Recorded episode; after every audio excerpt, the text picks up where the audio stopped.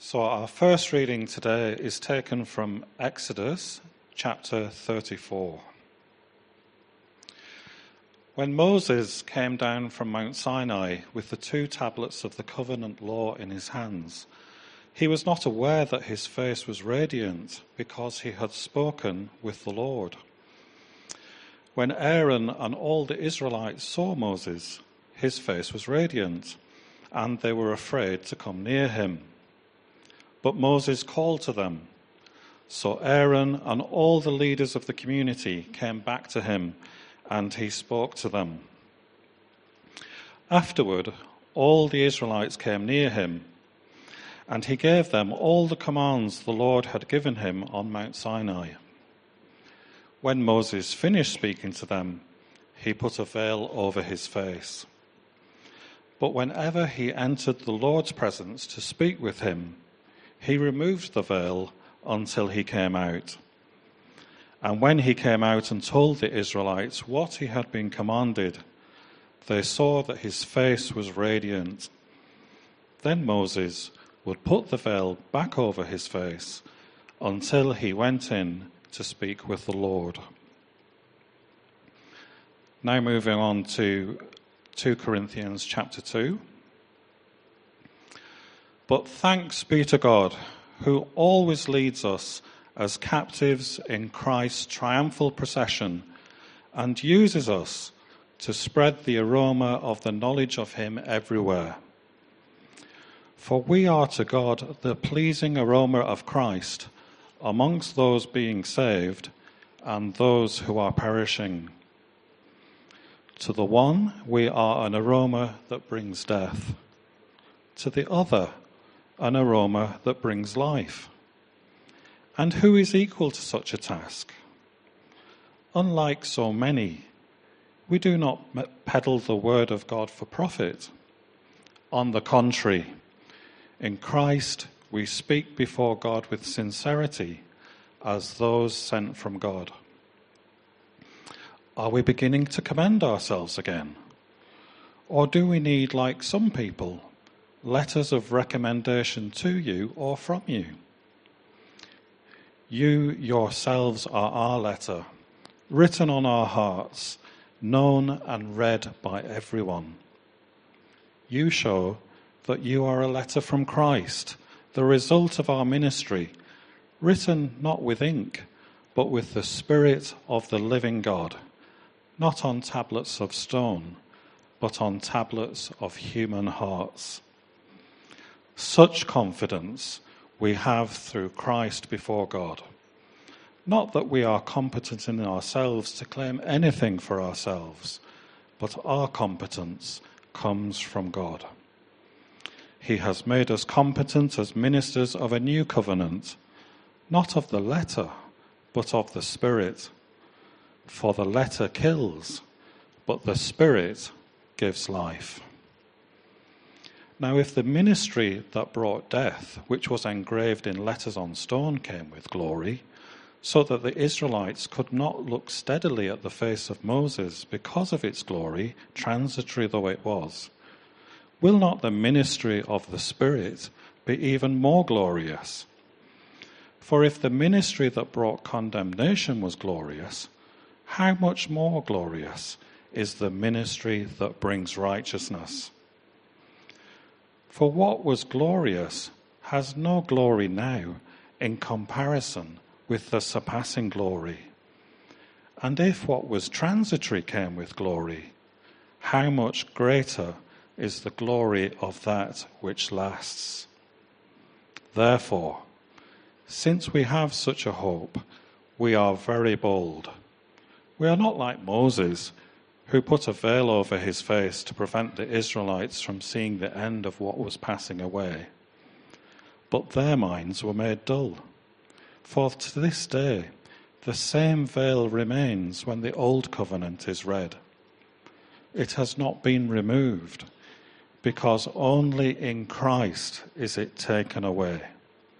Even to this day, when Moses is read, a veil covers their hearts. But whenever anyone turns to the Lord, the veil is taken away. Now the Lord is the Spirit.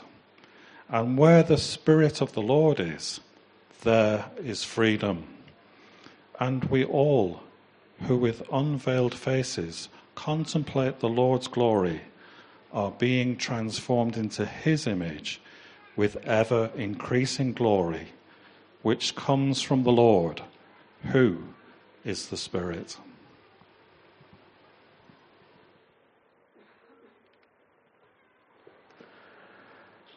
Thanks, Jonathan, and good morning, everyone. Great to be with you this morning.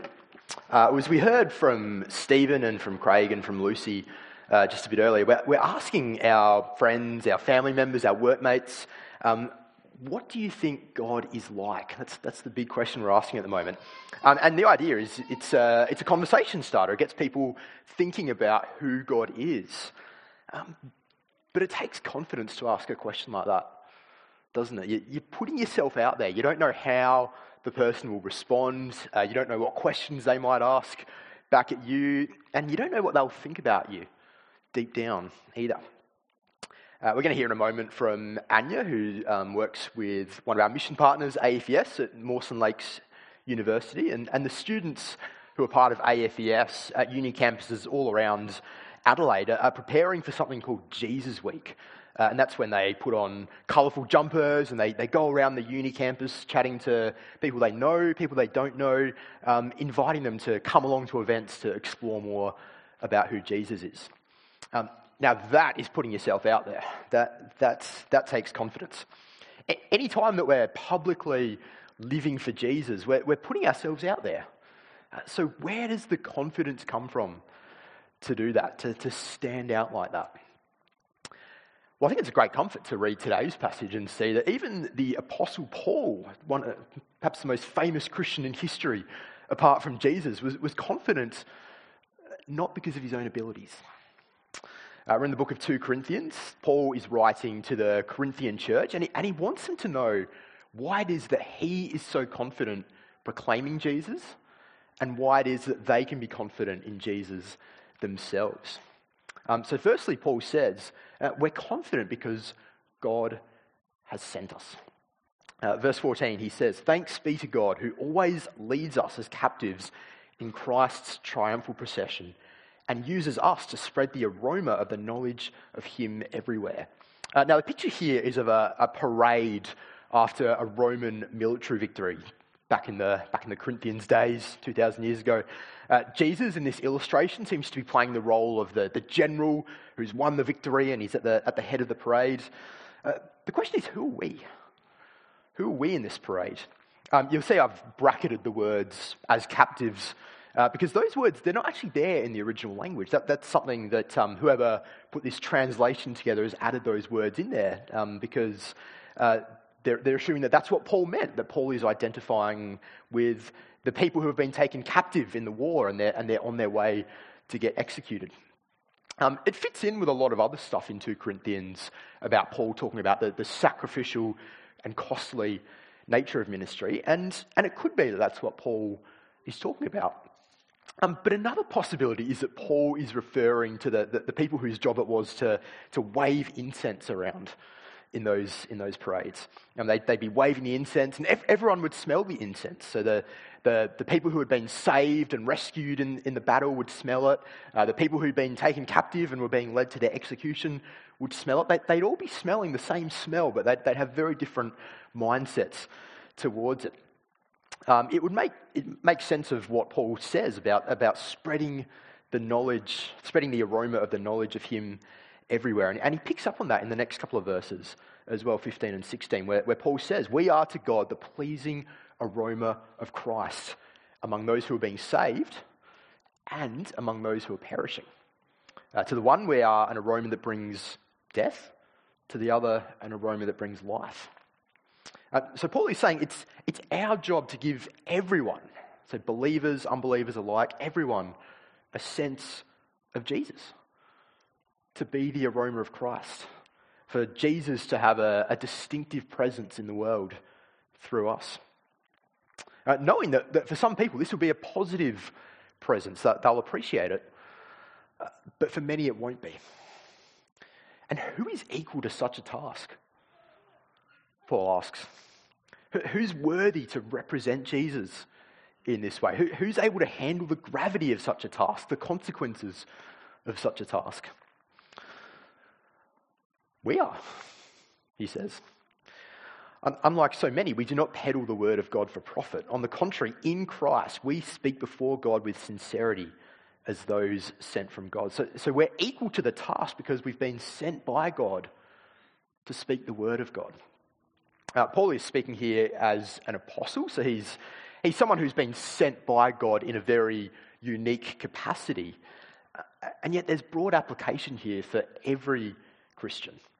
Uh, we're called to be the aroma of Christ in the world.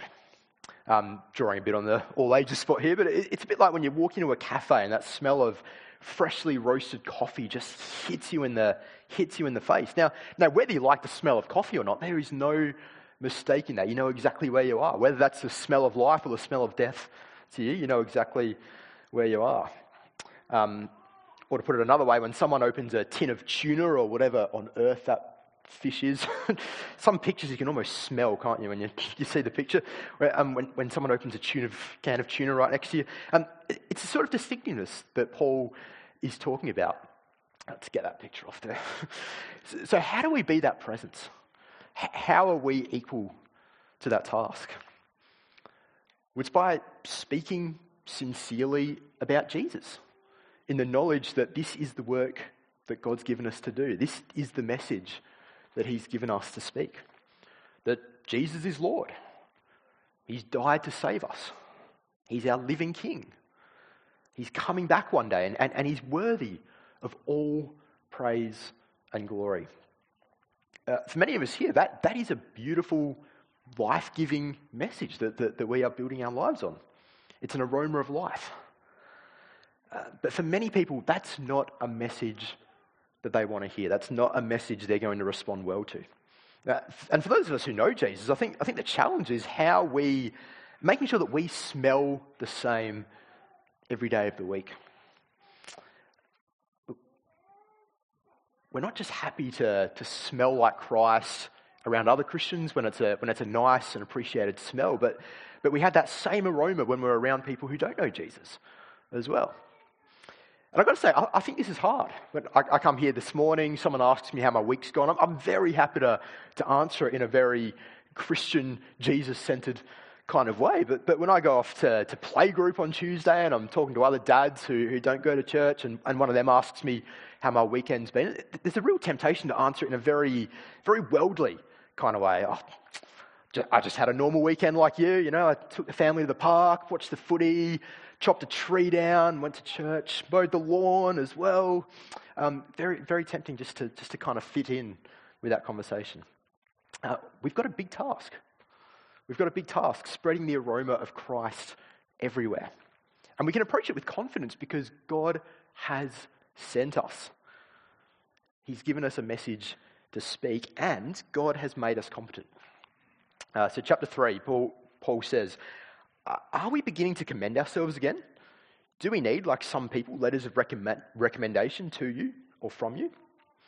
Uh, as we read through 2 Corinthians, we kind, of, we kind of pick up that Paul has, has been copping criticism for, for not being as impressive as some of the other speakers that were, that were going around on the public circuit at that time. They were, they, they were getting better Google reviews, they were drawing bigger crowds than Paul was.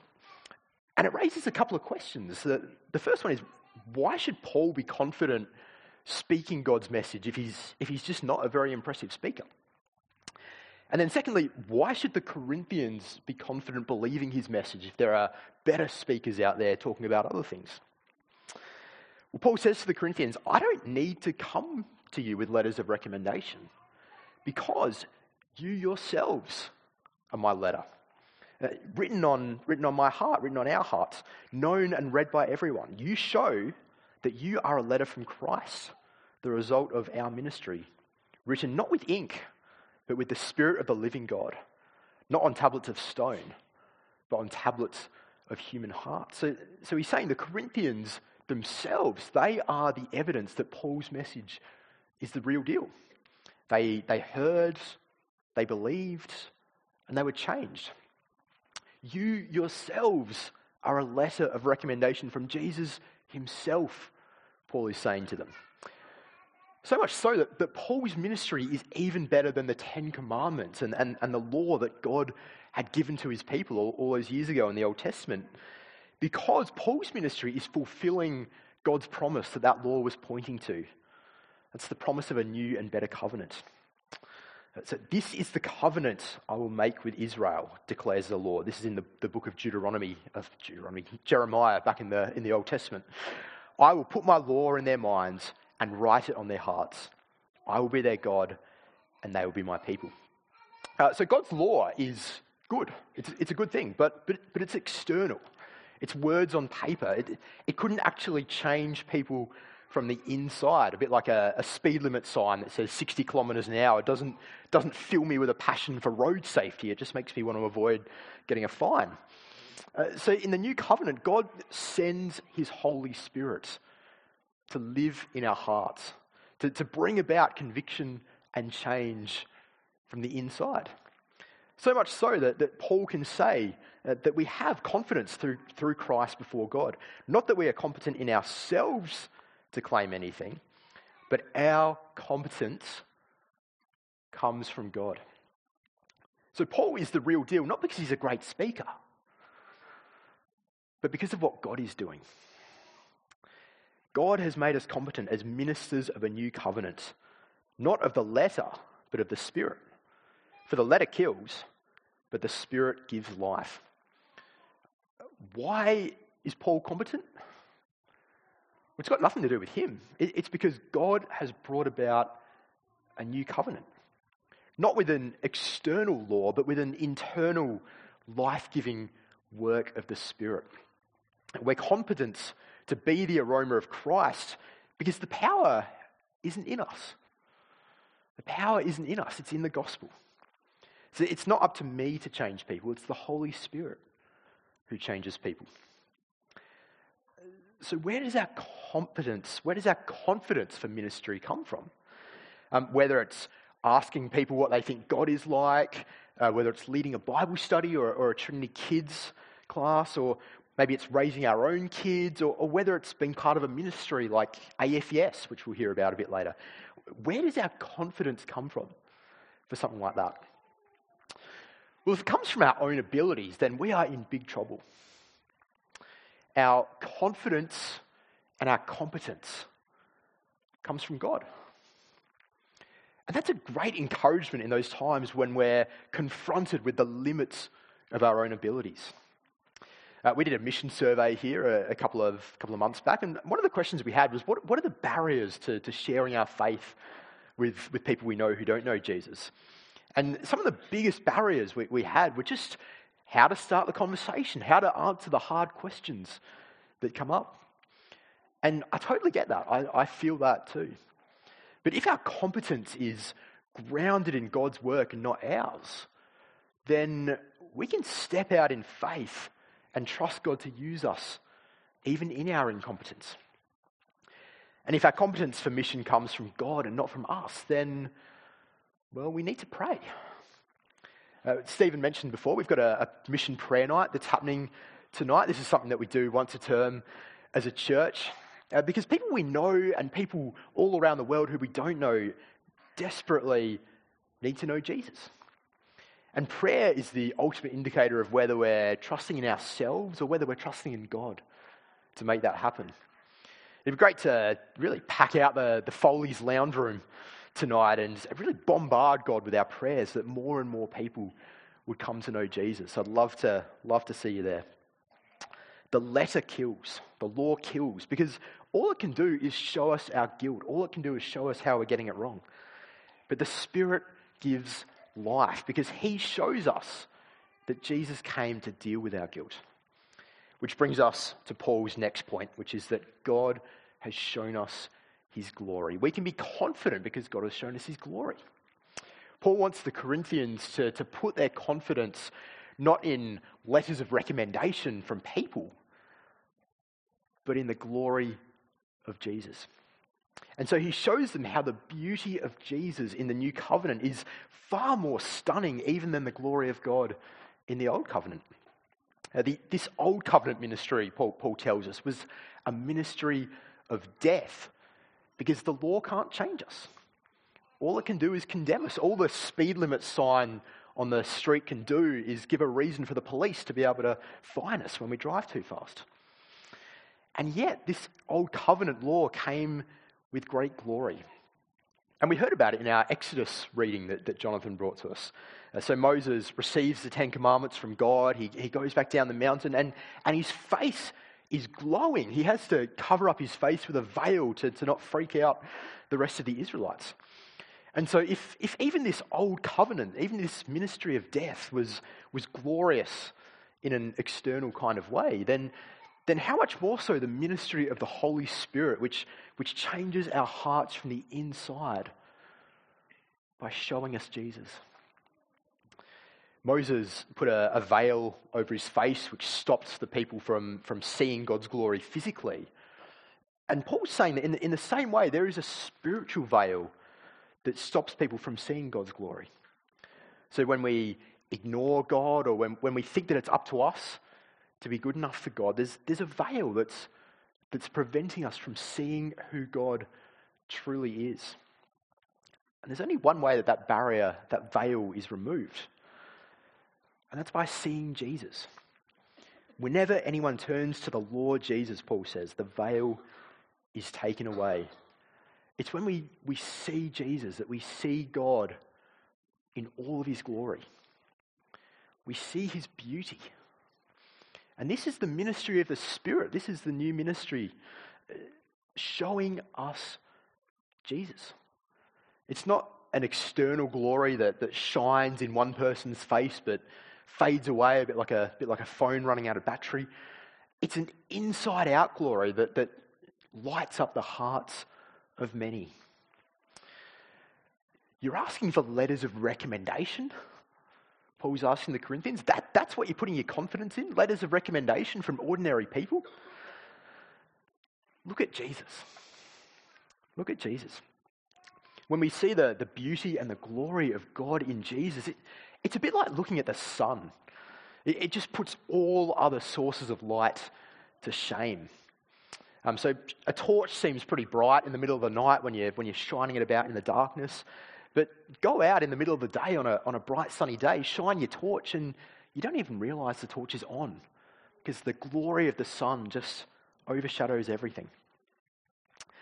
And this is why we put ourselves out there by, by asking something like the big question about what do you think God is like? This is why ministries like AFES exist on our university campuses. It's so that more and more people see the glory of God in Jesus and put their confidence in Him. Now, maybe you're here with us this morning just, just checking church out. You, have got lots of the, the whole God, religion, faith thing is still a bit overwhelming or confusing for you. Uh, you've got lots of questions, lots of barriers to believing if any of it's true.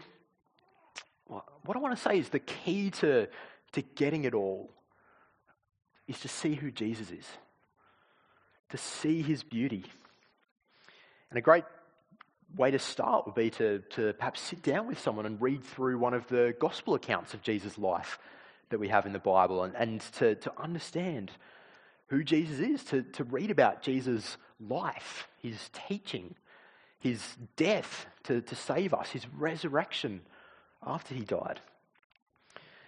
See, in Jesus, we, we don't stand condemned by the law, we're free. Now, the Lord is the Spirit, and where the Spirit of the Lord is, there is freedom. The veil has been lifted. We can freely see God's glory displayed in Jesus. The ministry of the Holy Spirit is the ministry of Jesus. He shows us the glory of Jesus, the freedom and the life that we have in Jesus' name. And, and we get this beautiful verse to finish. We all, who with unveiled faces contemplate the Lord's glory, are being transformed into his image with ever increasing glory, which comes from the Lord, who is the Spirit. We gaze on Jesus. We see his glory. This is the heartbeat of the Christian life, taking in the beauty of Jesus. There's going to be a day when we'll see him even more clearly, one day in heaven, face to face. But we get a pretty good look even now. And it's not just that we get to gaze on Jesus. Did, did you see that? It's not just that we get to gaze on Jesus, but, but as we fix our eyes on him, we become more like him. The Holy Spirit transforms us more and more from the inside into his likeness. Now, I'd love it if I could just get a, a, photo of Chris Hemsworth and stare at that for a few hours each day and look a bit more like him as, as, um, as time goes on. But, but how much better to be able to gaze on Jesus, the, the perfect human, the perfect Son of God, and become more like him. If you're anything like me, you, you find it natural to have a bit of an, a bit of an activist approach to, to following God, a, a, a big focus on what I'm doing for God, which, you know, that, and that, that's right in some ways, but, but what's even more important is us gazing on Jesus.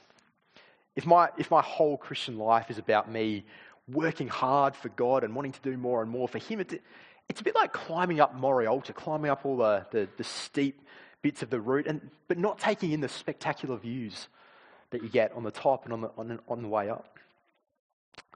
So let's gaze on Jesus. When I'm, when I'm reading the Bible, asking myself, what is this passage showing me about Jesus? How is it showing me my need for Jesus? How is it pointing me to God's glory in Him? those times in life where we, where we get it wrong, reminding ourselves that it, it's not us that makes ourselves right, it's Jesus who makes us right with God. And in those times where, where it just feels like God expects more of me than I'm able to give, casting that weight on Jesus. What gives us confidence to, to ask people what they think God is like? What gives us confidence that people in our lives and, and people in the world beyond us are going to be changed by the message about Jesus? Uh, what gives us confidence about a ministry like AFES on our university campuses being able to lead people to Jesus? Well, it's nothing about ourselves. It's nothing about Anya or, or any of our other mission partners. We can have confidence in who God is by looking to Jesus, seeing God's goodness and God's glory revealed through Him. And we can have confidence to, to proclaim Jesus, to make him known, to put ourselves out there because God has sent us to make Jesus known. It's the message of Jesus' death and resurrection that God uses by his Spirit to bring people from death to life as they behold Jesus. And it's this message, this new covenant, that makes us competent to be the aroma of Christ. And so authentic confidence is found in the gospel and it's found in Jesus. Let's pray. Our loving and faithful God, we thank you for the competence and the confidence that we can have in Jesus. Thank you for the ministry of your Holy Spirit, showing us your glory in Jesus, transforming us to be more like Jesus. Help us to each day to fix our eyes on the beauty and the sufficiency of Jesus and that in him we would confidently speak your message and spread the knowledge of you everywhere. Amen.